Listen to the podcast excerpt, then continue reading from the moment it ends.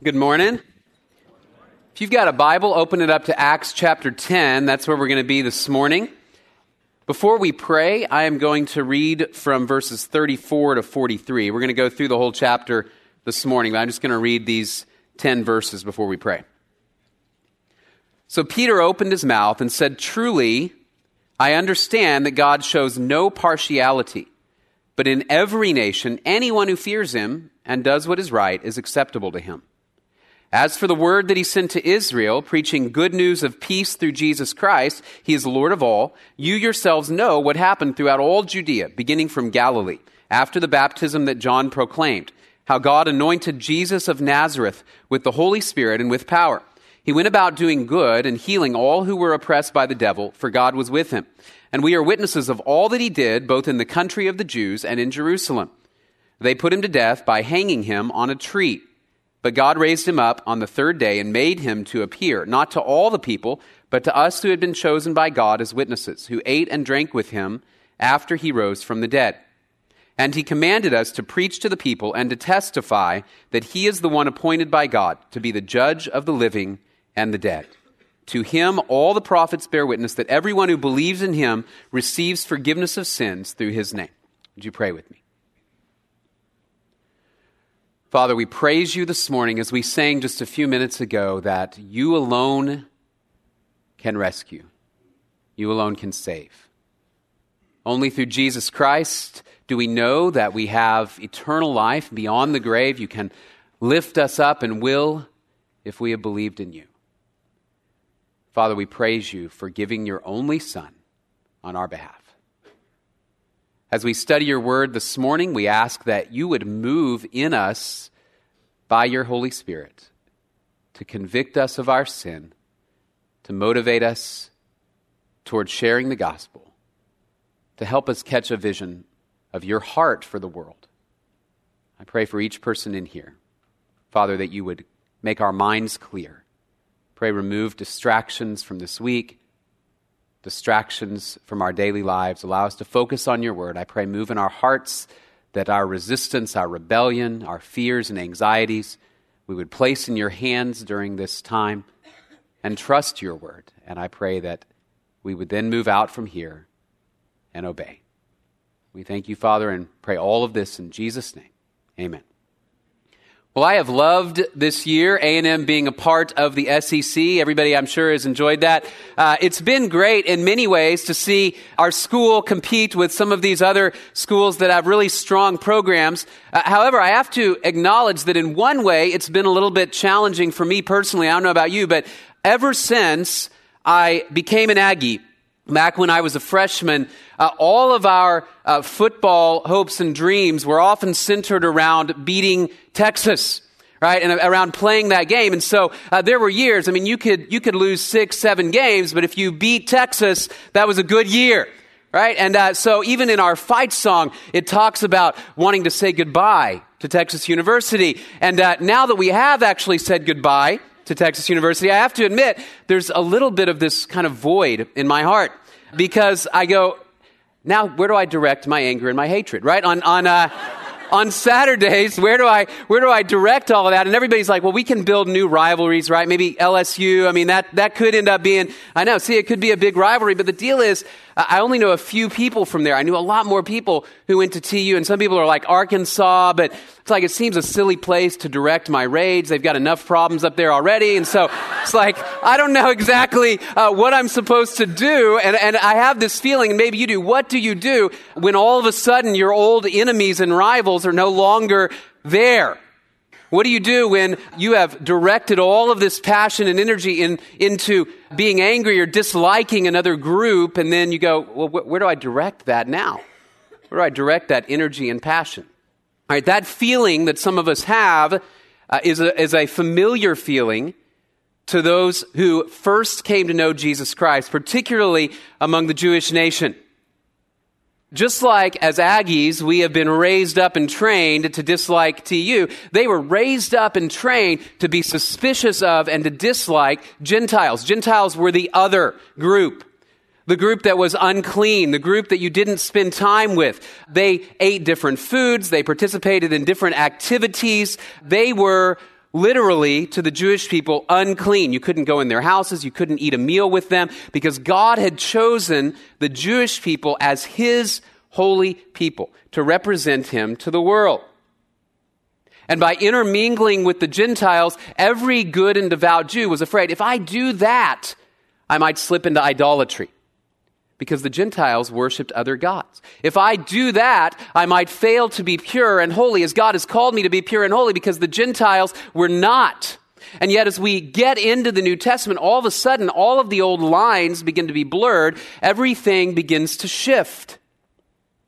And what we see is now God in Jesus Christ, and then through the early church, reaching out to groups of people who were previously considered outside and that's why Ephesians 4, it talks about this. It says, In Jesus Christ, God has broken down the barrier of the dividing wall. Because of the law, because of their ritual purity, because of who they were, there was always a wall between Jew and Gentile. Now it is breaking down. And that's confusing to people who have spent their whole lives under a system that separates them.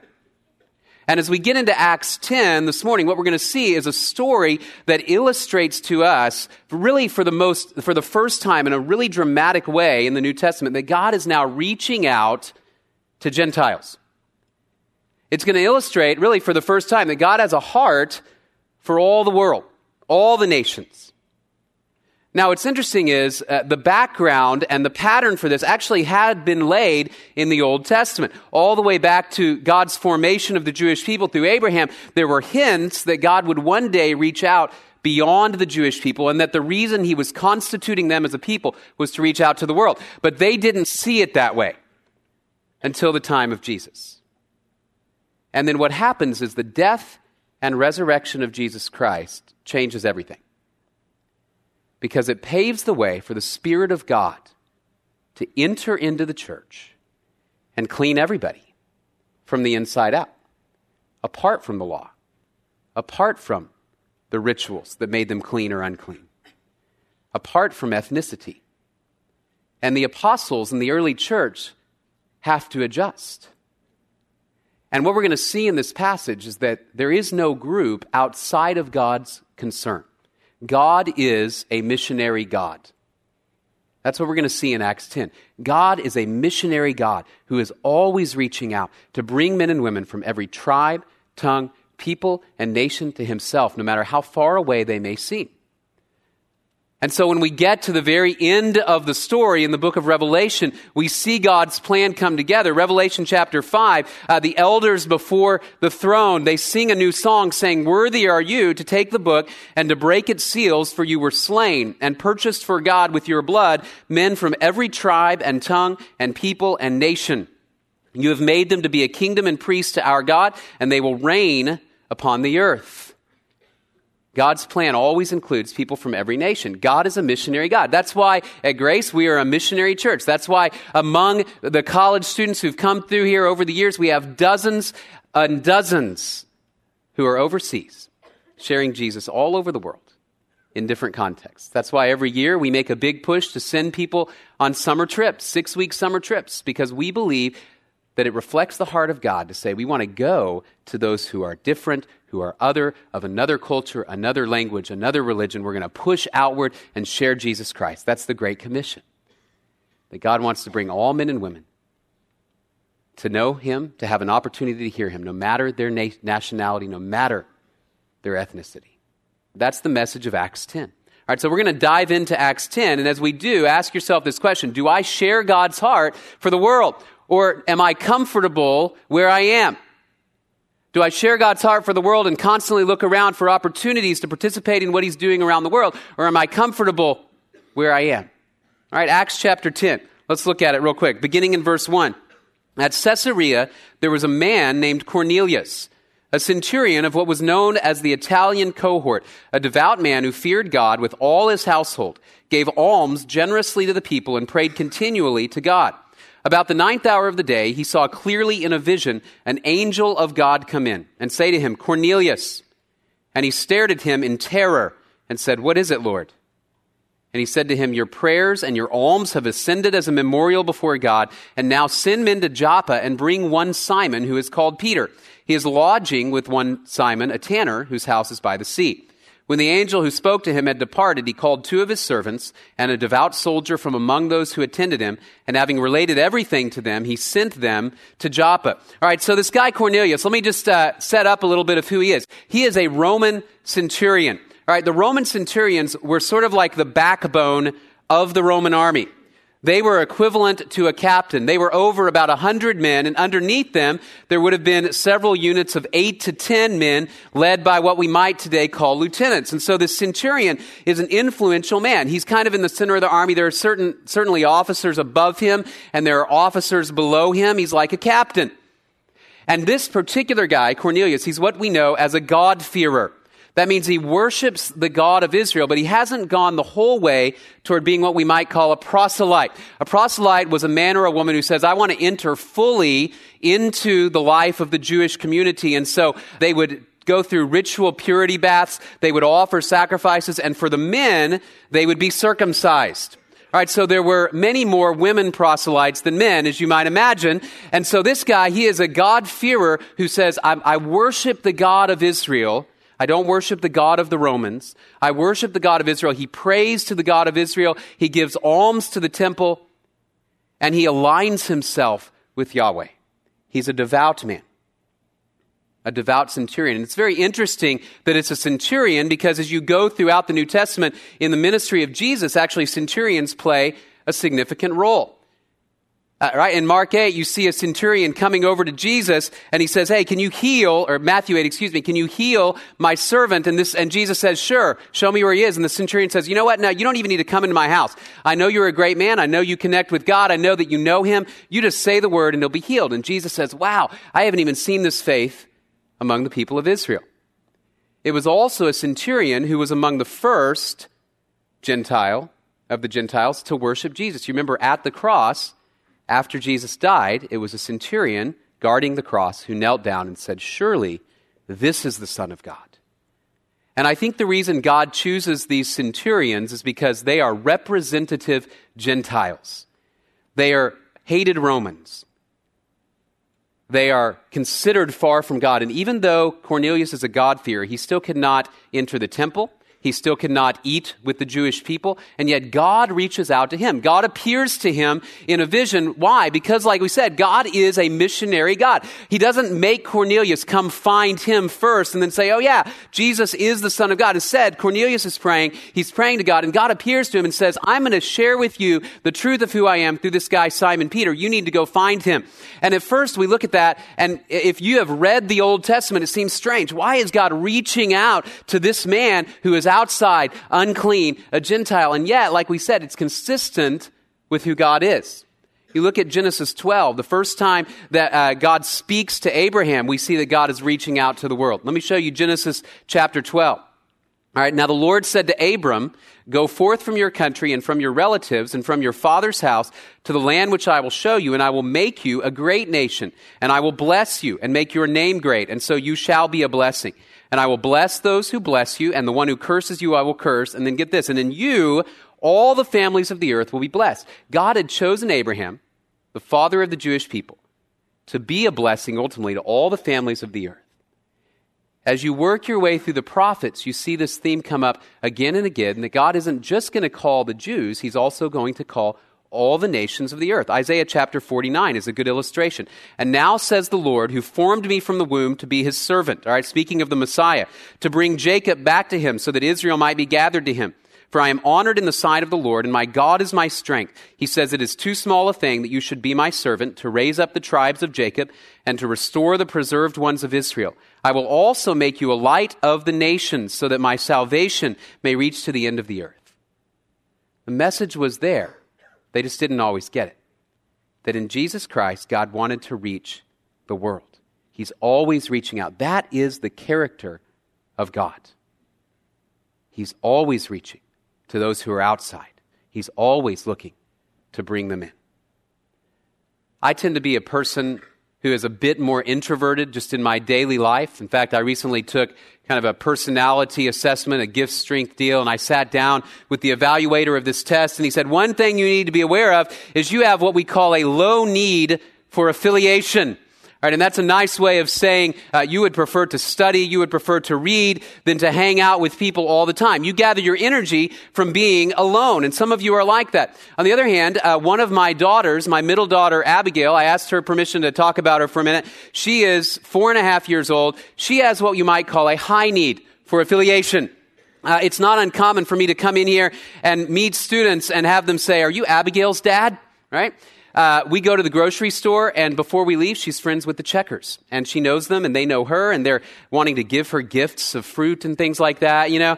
Uh, I was this summer actually at the swimming pool with the kids, and Abigail was there with us. And uh, as I was kind of watching all kid, all the kids at one time, I looked over and was keeping my eye on our two-year-old son. And when I looked back over to Abigail, she was holding somebody else's baby. And, uh, I looked over and I thought, in a matter of about a minute and a half, she met this woman and convinced her to give her her child. Right? Because she's always reaching out. She's always looking for friends. That is who she is. And I think of her and I think that is probably more consistent with the heart of God. He says, I want to know you. I always reach out to everybody because I care because I want no one to perish, but all to have the opportunity to receive eternal life. He says that about individuals, he also says that about nations. And so Peter and the apostles are going to begin to realize that God is reaching out through them. He has this plan to reach the whole world. In the Old Testament, he actually did that through the testimony of the Jewish people. As they were holy and other nations traveled through Israel, they would hear about the God of Israel men and women like Cornelius, and they would worship him. As they were exiled even out into Babylon, and they continued to worship God, you have guys like Daniel that stand firm in a foreign culture and testify to the greatness of God. That is always, always his plan. It's not until Jesus that we begin to see the full picture. This plan is progressively revealed throughout the scripture until when you get to the New Testament, you go, wow, God has been arranging this from the beginning to bring all nations to his light. And after the coming of Christ, it's revealed more and more fully that Jesus has abolished these barriers between Jew and Gentile, and he's reaching out to the world. I'm curious if you and I share that missionary heart of God. Do you know that here at A&M, here in, on this campus in this town, there are 4,000, just over 4,000 international students from over 128 countries. I wonder, have you ever met one, talked with one, had them out for lunch, over to your apartment? And ask that God would give you an opportunity to share the gospel with somebody who will take it back across the world to their land. Maybe God's put you here for that purpose. I was also thinking this week it's probably easier and cheaper right now to fly anywhere in the world and get there fast than it has been at any point in history. Right? 100, 150 years ago, you would literally have to get on a boat, on a ship, and take months perhaps to get overseas. Now you can hop on a plane and be there in a day. Maybe God has placed you and me here in this time in history to be ambassadors to the world for Jesus Christ because we've heard the gospel and we can proclaim it and go and share it because it reflects the heart of God. He's always reaching out. He's always reaching out. And as He reaches out, we see then that God reaches out not just to meet people, but also to purify them, make them clean, draw them to Himself. So God's reaching out to the world. We also see here that God can make anybody clean. Look at chapter 10, starting in verse 9. The next day, as they were on their journey and approaching the city, Peter went up on the housetop about the sixth hour to pray, and he became hungry and wanted something to eat. But while they were preparing it, he fell into a trance and saw the heavens opened and something like a great sheet descending being let down by its four corners upon the earth. In it were all kinds of animals and reptiles and birds of the air. And there came a voice to him, Rise, Peter, kill and eat. But Peter said, By no means, Lord, for I have never eaten anything that is common or unclean. And the voice came to him again a second time, What God has made clean, do not call common. This happened three times, and the thing was taken up at once to heaven. Now, while Peter was inwardly perplexed as to what the vision that he had seen might mean, behold, the men who were sent by Cornelius, having made inquiry for Simon's house, stood at the gate and called out to ask whether Simon, who was called Peter, was lodging there. And while Peter was pondering the vision, the Spirit said to him, Behold, three men are looking for you. Rise and go down and accompany them without hesitation, for I have sent them. And Peter went down to the men and said, I am the one you are looking for. What is the reason for your coming? And they said, Cornelius, a centurion, an upright and God fearing man who is well spoken of by the whole Jewish nation, was directed by a holy angel to send for you to come to his house and to hear what you have to say. So he invited them in to be his guests. All right, so Peter goes over the next day to the house of Cornelius. Cornelius has gathered all of his family. And if you look down at 28, then Peter says to Cornelius and his family, You yourselves know how unlawful it is for a Jew to associate with or to visit anyone of another nation. But God has shown me that I should not call any person common or unclean. So when I was sent for, I came without objection. I asked then why you sent for me. All right, so Peter is about to have lunch, right? He's praying. He's about to have lunch. He gets hungry, and God sends this vision. He falls into a trance, and in this vision is a big sheet, and in the sheet are all kinds of animals. Now that seems like a weird vision for people who are used to eating pretty much whatever we want, but all of these animals are there, and the voice from heaven says to Peter, Peter, go ahead and get up and kill all these things and eat them. Now Peter, as a devout Jew, is horrified. He says, No, I've never eaten anything unclean. Now, if you go back to the Old Testament, the book of Leviticus in particular, you will see God had specified what foods the people could eat. Uh, they could eat certain foods, they could not eat other foods. Right? Anything that slid along its belly, anything that walked right on its paws, they couldn't eat. Certain birds of prey, insects, they couldn't eat. They couldn't eat rabbits because they, they didn't split the hoof and chew the cud. And they had all of these regulations for what they could and could not eat. And the regulations didn't only determine what went into their body, they also determined who they could associate with. Again, because Gentiles didn't keep these regulations, you as a Jewish person couldn't just invite a Gentile over to your house for dinner nor could you go into their house because even the pots and pans with which they cooked the food would have been unclean. Even the doors and walls of their house would have been unclean because the Gentiles who touched unclean animals or who didn't keep ritual purity with regard to dead people, they touched the walls. The walls became unclean. You touch the walls, you become unclean. Now you got to go offer a sacrifice and bathe. And so they didn't eat with them. And so when this vision comes, Peter says, No, no, no, no. I can't do that. God says, Look, I've made it clean. I've made it. Don't call it common or unclean.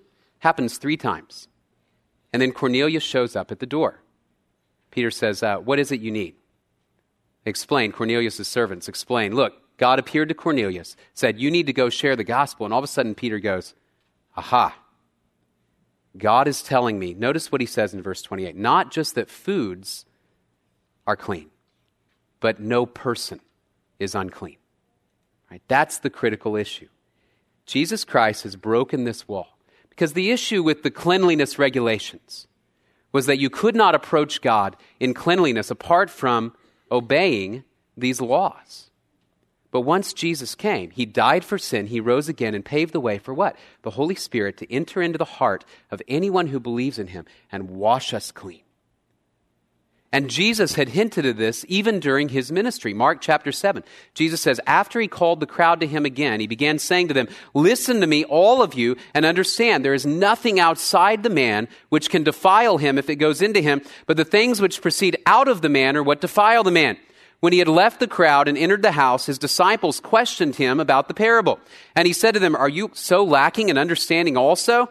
Do you not understand that whatever goes into the man from outside cannot defile him because it does not go into his heart, but into his stomach and is eliminated? Thus he declared all foods clean. You see, Jesus' point is this, that the ritual purity regulations about food only were a symbol of the fact that God needs to cleanse you from the inside out. And it's your heart that needs cleaning, and foods can never do that.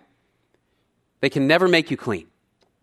Sacrifices can never do that because the sacrifice of a bull or goat cannot remove your sin. Only the death and resurrection of Jesus Christ can do that. And so he breaks down this wall and he says, Look, in Jesus Christ, anybody, anybody can be washed clean.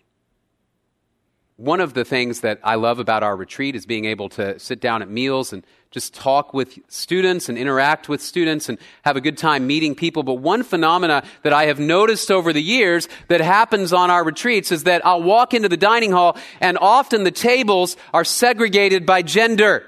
And so I walk in and there's 15 girls at this table and 15 guys at this table and it's a little bit perplexing, but then I'll see and I'm always a fan of the guy who will walk over to that table of girls and sit down and start talking. And I love it because it's as if he's saying, look, the old rules from seventh grade, they no longer apply, right? We are new. We can intermingle, and a new order is reigning upon the earth in which we can be friends with one another across these lines.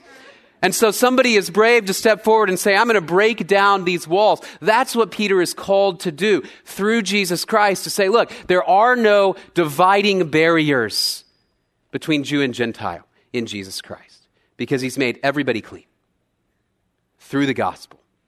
And so when Peter preaches the gospel then in Cornelius' house, which we read at the very beginning, notice what he says. I'm going to read some of this again. Peter opens his mouth. He says, Truly, I understand that God shows no partiality. But in every nation, anyone who fears him and does what is right is acceptable to him. See, this is all of a sudden a new understanding for Peter. God isn't partial based on ethnicity, but anybody who will believe in him has an opportunity to be acceptable. As for the word that he sent to Israel, preaching good news of peace through Jesus Christ, he's Lord of all, you yourselves know what happened throughout all Judea, beginning from Galilee after the baptism that John proclaimed, how God anointed Jesus of Nazareth with the Holy Spirit and with power. He went about doing good and healing all who were oppressed by the devil, for God was with him. And we are witnesses of all that he did, both in the country of the Jews and in Jerusalem. They put him to death by hanging him on a tree. Right? And that goes back to Deuteronomy 21. If you are hanged on a tree, you bear God's curse. But God raised him up on the third day and made him to appear, not to all the people, but to us who had been chosen by God as witnesses, who ate and drank with him after he rose from the dead. And he commanded us to preach to the people, that is to the Jews, and to testify that he is the one appointed by God to be judge of the living and the dead.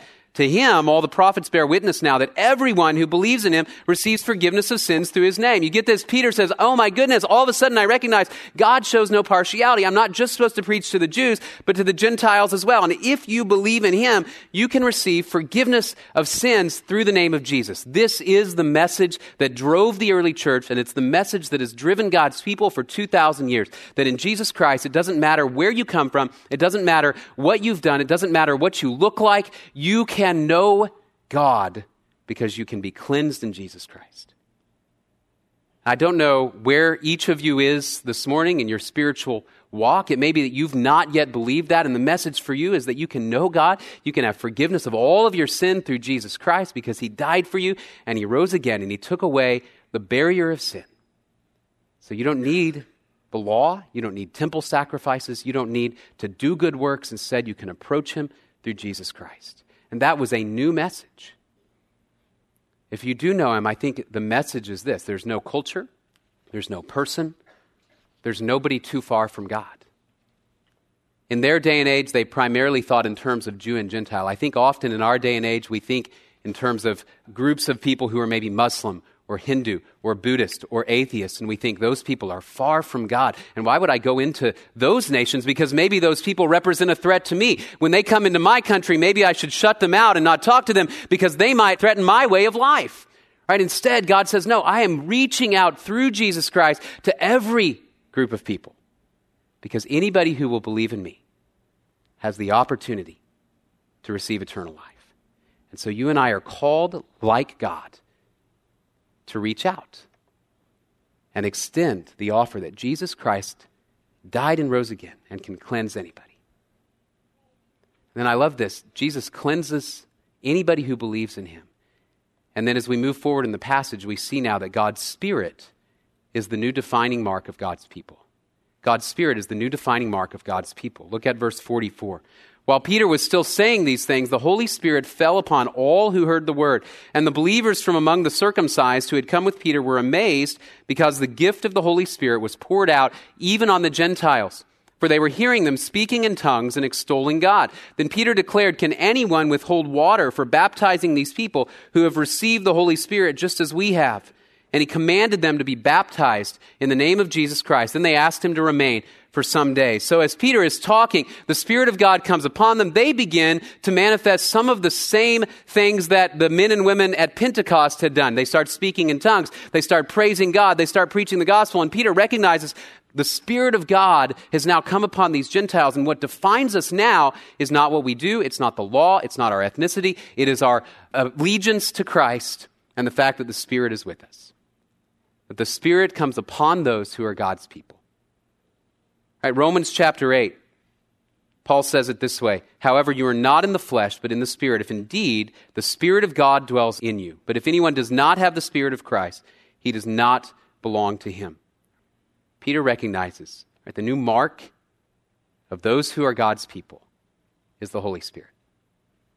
And as he descends upon the church, the Spirit unites them together in a common confession of faith and in a common mission to share Jesus Christ.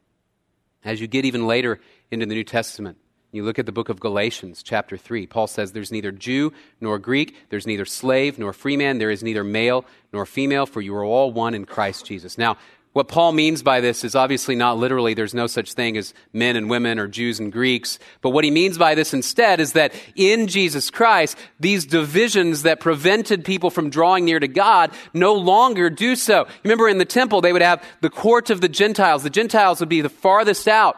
And then you know what they would have? They would have the court of the women. The women could come a little bit closer, but not as close as the Jewish men. And then, of course, they had the court of the priests, and then the holy place and the holy of holies. And so there were these divisions in the temple that separated these groups. And Paul says, no, those divisions no longer separate us from knowing God because the Holy Spirit binds us together as men and women who know Him. Those who profess to know Jesus Christ and have believed in Him for forgiveness of sin and eternal life possess the Spirit. And the Spirit empowers us then to do His will, to proclaim Him to the world. That's what binds us together. Now, like many of you, when I was in high school, I had a little leather jacket, right? Kind of a little jacket with leather sleeves and kind of a felt little front to it, and it had all kinds of patches, and it had my high school's name on it, and it was my high school's colors. And I wore it when I was in high school, but of course, uh, when I got to college, I only wore it once or twice, right? Because uh, you recognize really quickly that it's just not as cool anymore to wear that symbol of identification. Instead, uh, once you get toward the end of your college career, you receive a new symbol of identification, right? A new one that replaces the old because the old is obsolete. That's what's going on in the church. For all of their life, these Jewish men and women have identified themselves with the law, with the temple, with ritual purity. And now God moves in and says, No, no. In Jesus Christ, you identify with the Holy Spirit.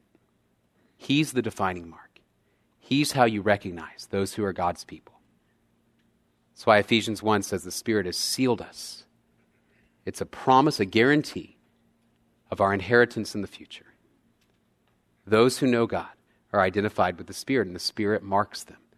That's why in chapter 11, and I'm not going to read from chapter 11, but just to summarize it, Peter goes back to the apostles and the leaders in the Jewish church and they say, Hey, you sat down and you ate with Gentiles.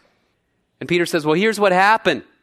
And he explains the whole story. And when he gets to the end of the story, the leaders, they say, okay, so all of this happened. And Peter says, yes, and the Spirit of God came on them as I preached the gospel. And that's the trigger point at which these Jewish leaders go, oh, so God has granted repentance leading to life for the Gentiles as well as the Jews because the Spirit of God came on them like He comes on us.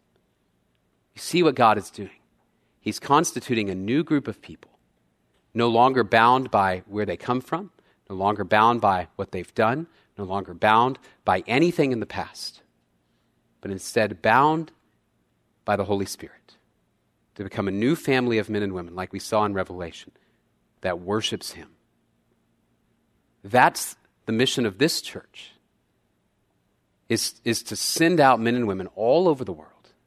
Whether you stay even in the United States or whether you go to another country, we want to send men and women out to participate in this mission to spread the news of Jesus Christ across the world so that men and women from every tribe, tongue, people, and nation can come to know him. Whether you give to those who go, whether you go, we're all a part of it. As we move through the fall, very practically speaking, we are going to challenge you guys to consider going, to consider going maybe on a six week trip, maybe for a year, and think about how that may impact not only your life, but how you can be a part of God's commission for the world because of what God is doing. So I've asked for just a few minutes this morning. Josh Schottel, one of our interns, is going to come up, talk just a little bit about his experience overseas and how God used it to transform his life and connect him with this vision of God. So, Josh? Well, good morning. Matt said I'm an intern here I'm usually out at Southwood, so that's what, maybe why you don't recognize me. I don't recognize a lot of you guys because I hang out there on Sunday morning. So, but it's good to be with you this morning. Um, thanks for letting me have a little bit of your time, and I'm excited just to talk about what God has done through Summer Project uh, in my own life. Just for what Matt said, um, not only in changing, transforming my life, but also just participating uh, in the gospel and God's desire for all nations to hear about it. So, first, I just want to tell you about how I kind of ended up on Summer Project. I was sitting in large group wrap up time, fall or spring 2010, on a Tuesday night Bible study. Uh, for our wrap up time, they took the time to talk about each summer project and where we go. I had no clue uh, what summer projects were about. I knew that summer overseas missions was a thing in this Christian world. I always thought it was just for missionaries, um, and I was not one of those. And so I knew I was looking for what I should be doing for the summer. I uh, thought if I was going to be working at a camp that I'd applied for, I'd already know about that. Just wasn't really feeling at peace. Uh, thought maybe you know it was too late to go on summer project or do anything overseas. Uh, maybe next year. And then they talked about it that Tuesday night. I was like, okay, Lord, what are you doing? Um, I applied. It was like a week before the deadline. I applied. Next thing I knew, I'd been accepted. I had time to start raising support. What in the world's happening? I'm going overseas to share the gospel. This missionary term all of a sudden applies to me, I think. I uh, didn't know what that meant, though. So that's kind of how I ended up on Summer Project. Um, I'll just tell you up front, it has been the most impactful six weeks of my life, transformational in lots of different ways. Um, and I just want to share that with you right now. I, I, went to Greece. Sorry, I didn't tell you that. I went to Greece in 2010 and got to go back in 2011 uh, to our partnership over there. I remember walking up out of the metro station when we arrived uh, in Athens, and we walked up out of the metro at the base of the Acropolis. And you want to talk about feeling small when you go overseas to share the gospel and not knowing what you're doing. Walk out of a metro station, look up and see the Acropolis that is sneaking huge. You will feel very small. Uh, that was me. I was like, I'm here. Like, I've never been out of the country before. What am I doing? Um, so I just felt very inadequate. Um, and that, that was consistent really through a lot of the project. I'm just feeling really inadequate at a lot of, um, at a lot of different times and really feeling the weight of what I was doing. Like this gospel has changed my life. Um, it's the word of God. It's God desiring for people to know Him, and really feeling the weight of that, and feeling inadequate because of that. Um, just what proved to be true throughout the entire summer was just how faithful God was, how God was the one at work. Um, just really led me to be in awe of Him, not only through seeing His people um, and seeing His work, but also just you get to see different parts of creation. I got to go to Greece. Um, we also got to make a trip through through France to see a little bit of that. You fly over a lot of cool, really cool places. Um, I'm from East Texas. Pine trees are great. There's not a whole lot of variation though, and so when I see a mountain, I go crazy. It's wonderful. My family never went skiing in Colorado or anything like that. Uh, so pine trees is what I've known. Uh, lakes, that's what I've known. I see a mountain, I go crazy. And uh, they lead me to just be in awe of kind of who God is and His creation, and again make me feel really small. Um, but that turned out to be turned out to be very well. Uh, now I just want to talk about kind of how it was so transformational for me, what Summer Project can do for you. Um, I was in Greece. We also go to East Asia and we have a, a partnership with the Muslim World um, kind of ministry. And so those are the three options we have here at Grace. And I'm speaking from my experience in Greece, but I think these will be true for no matter which partnership you go to. Um, first, it's just going to lead you to know God more. Um, every part of Summer Project, from applying to raising support, which don't let that word scare you, um, support, don't let it scare you, from raising support to the training to showing up in country and feeling super small from going to people, initiating with random students on campus who speak a different language than you, and you're trying to reveal to them what you think is the most important news that they could ever hear in English, which maybe which isn't their first language. Every part of Summer Project is based off of faith. So your faith just grows tremendously. Um, you you feel ina- inadequate. You're lost at times. You don't know how to get on a bus or where the bus goes. Um, everything you're trusting the Lord, particularly in sharing the gospel. And so your faith is just greatly impacted because of your dependence upon the Lord. Um, lots of times you feel lost. And it's true. Lots of times you may get lost in a foreign city. That happened on one of our trips. Not me, someone else. But she was found and all is well. She's back here now. Um, so you may get lost, actually. But the Lord will bring you back. So, yeah, just your, de- your dependence upon the Lord uh, and your faith. What is the basis of your, your uh, salvation? Your, your faith in Christ as your Savior just is greatly impacted. Secondly, like Matt was saying a lot today, you see the Lord's heart for people across this world. You get to experience a different culture. You get to relate with those people. And you get to see God through that. In Greece, they're some of the most fun and just loving people um, ever. They, they are very relational, which was what was attractive for me in going to Greece. Is they told us it was very relational ministry. And I just really looking at Greek people, you see the love for other people, you see the love for family um, come out in Greeks. Uh, they love you so much that they'll even skip exams, which probably isn't the best, but that's just the type of people they are. They love to relate with one another. And I think you can see God in that. And so you, see, you get to see different characteristics of God through the people you interact with. Also, uh, my perspective towards others has just been greatly impacted through Summer Project as well. Um, I just want to read real quick from 2 Corinthians. Uh, Matt referenced this a second ago, um, but this, this kind of sums up my my heart for Summer Project as a whole, um, but really in this aspect as well. 2 Corinthians 5, we'll start in verse 18. All this is from God who, through Christ, reconciled us to himself and gave us a ministry of reconciliation. That is, in Christ, God was reconciling the world to himself, not counting their trespasses against them, and entrusting, entrusting us the message of reconciliation. Therefore, we are ambassadors for Christ, God making his appeal through us. That's what Summer Project is about taking what God has done for you um, in your life and going to share that with other people. And so it's just really affected not just my time overseas and like that being a good experience, but coming back to the States, how I view people. People are either believers who need encouragement in their faith, they need a community, they need to be encouraged in that daily, or people don't know the Lord and they need to know Him. Um, and that's really changed, become evident, I think, for me in my life from my experience in Summer projects. And so just seeing people through the eyes of Christ, which sets you up well for what Matt was saying, our desire for wherever you go after you leave College Station, after you leave being a part of Grace, that you'll be grounded in the gospel and you'll participate in sharing that. So just my perspective on other people has been greatly affected as well. Finally, it's just led me to praise God a lot. It's led me to worship from all that dependence, from feeling very small, from just everything you experience, from seeing God move from being in, in Greece in 2010, meeting an atheist, and going back in 2011, seeing her come to know the Lord, it leads you to praise, praise God. So just, yeah, that's all I can say about that. But that's what it's going to lead you to do as well. And so finally, uh, just kind of my challenge, first and foremost, I'd tell you just pursue God first. That's our greatest desire is that you're pursuing the Lord daily. We care more about that before we care about what you do in the summer. So pursue God, and that'll lead you to a peace about where you do this summer. And then secondly, I'd say trust God in what seems crazy, because that's what it seemed like to me. Going to Greece, never been overseas. I'm leaving for six weeks. That seems crazy and ridiculous. Let's do it. So just trust God in that. Also, more practical, um, not more practical, but a weekly thing. Uh, we have our prayer for the nations thing. Uh, each week we meet at Mugwalls at 7 a.m. Tuesday morning we pray for East Asia Partnership. Wednesday morning we pray for Greece. Thursday morning we pray for uh, Trade Winds, our Muslim partnership. I invite you to just come. Maybe you don't know which partnership you'd like to go to. Check one of them out, check all three of them out. Go pray for a country and see how the Lord affects your heart and changes them for that. So I'd invite you to those as well. And then finally, I'd just say apply and go on Summer Project. It's going to transform your life, it's going to set you up well for wherever you go in the world. And God has called us to, to go and make disciples of all nations. He said He's making His appeal through us. And it's a wonderful experience that that just really changes your heart. So that's all I've got. Thanks for your time. And Matt's coming back up.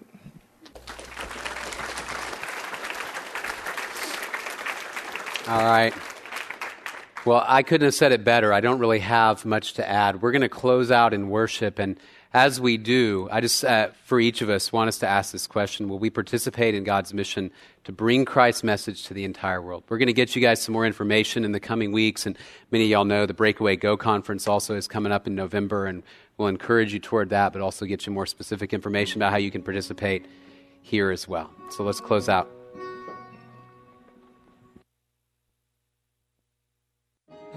Father, we praise you and want to praise you with all that we have. Lord, I know that your spirit is in this room, moving in our hearts and the hearts of many in here this morning, convicting us of our sin and challenging and exhorting us to use our lives for your glory.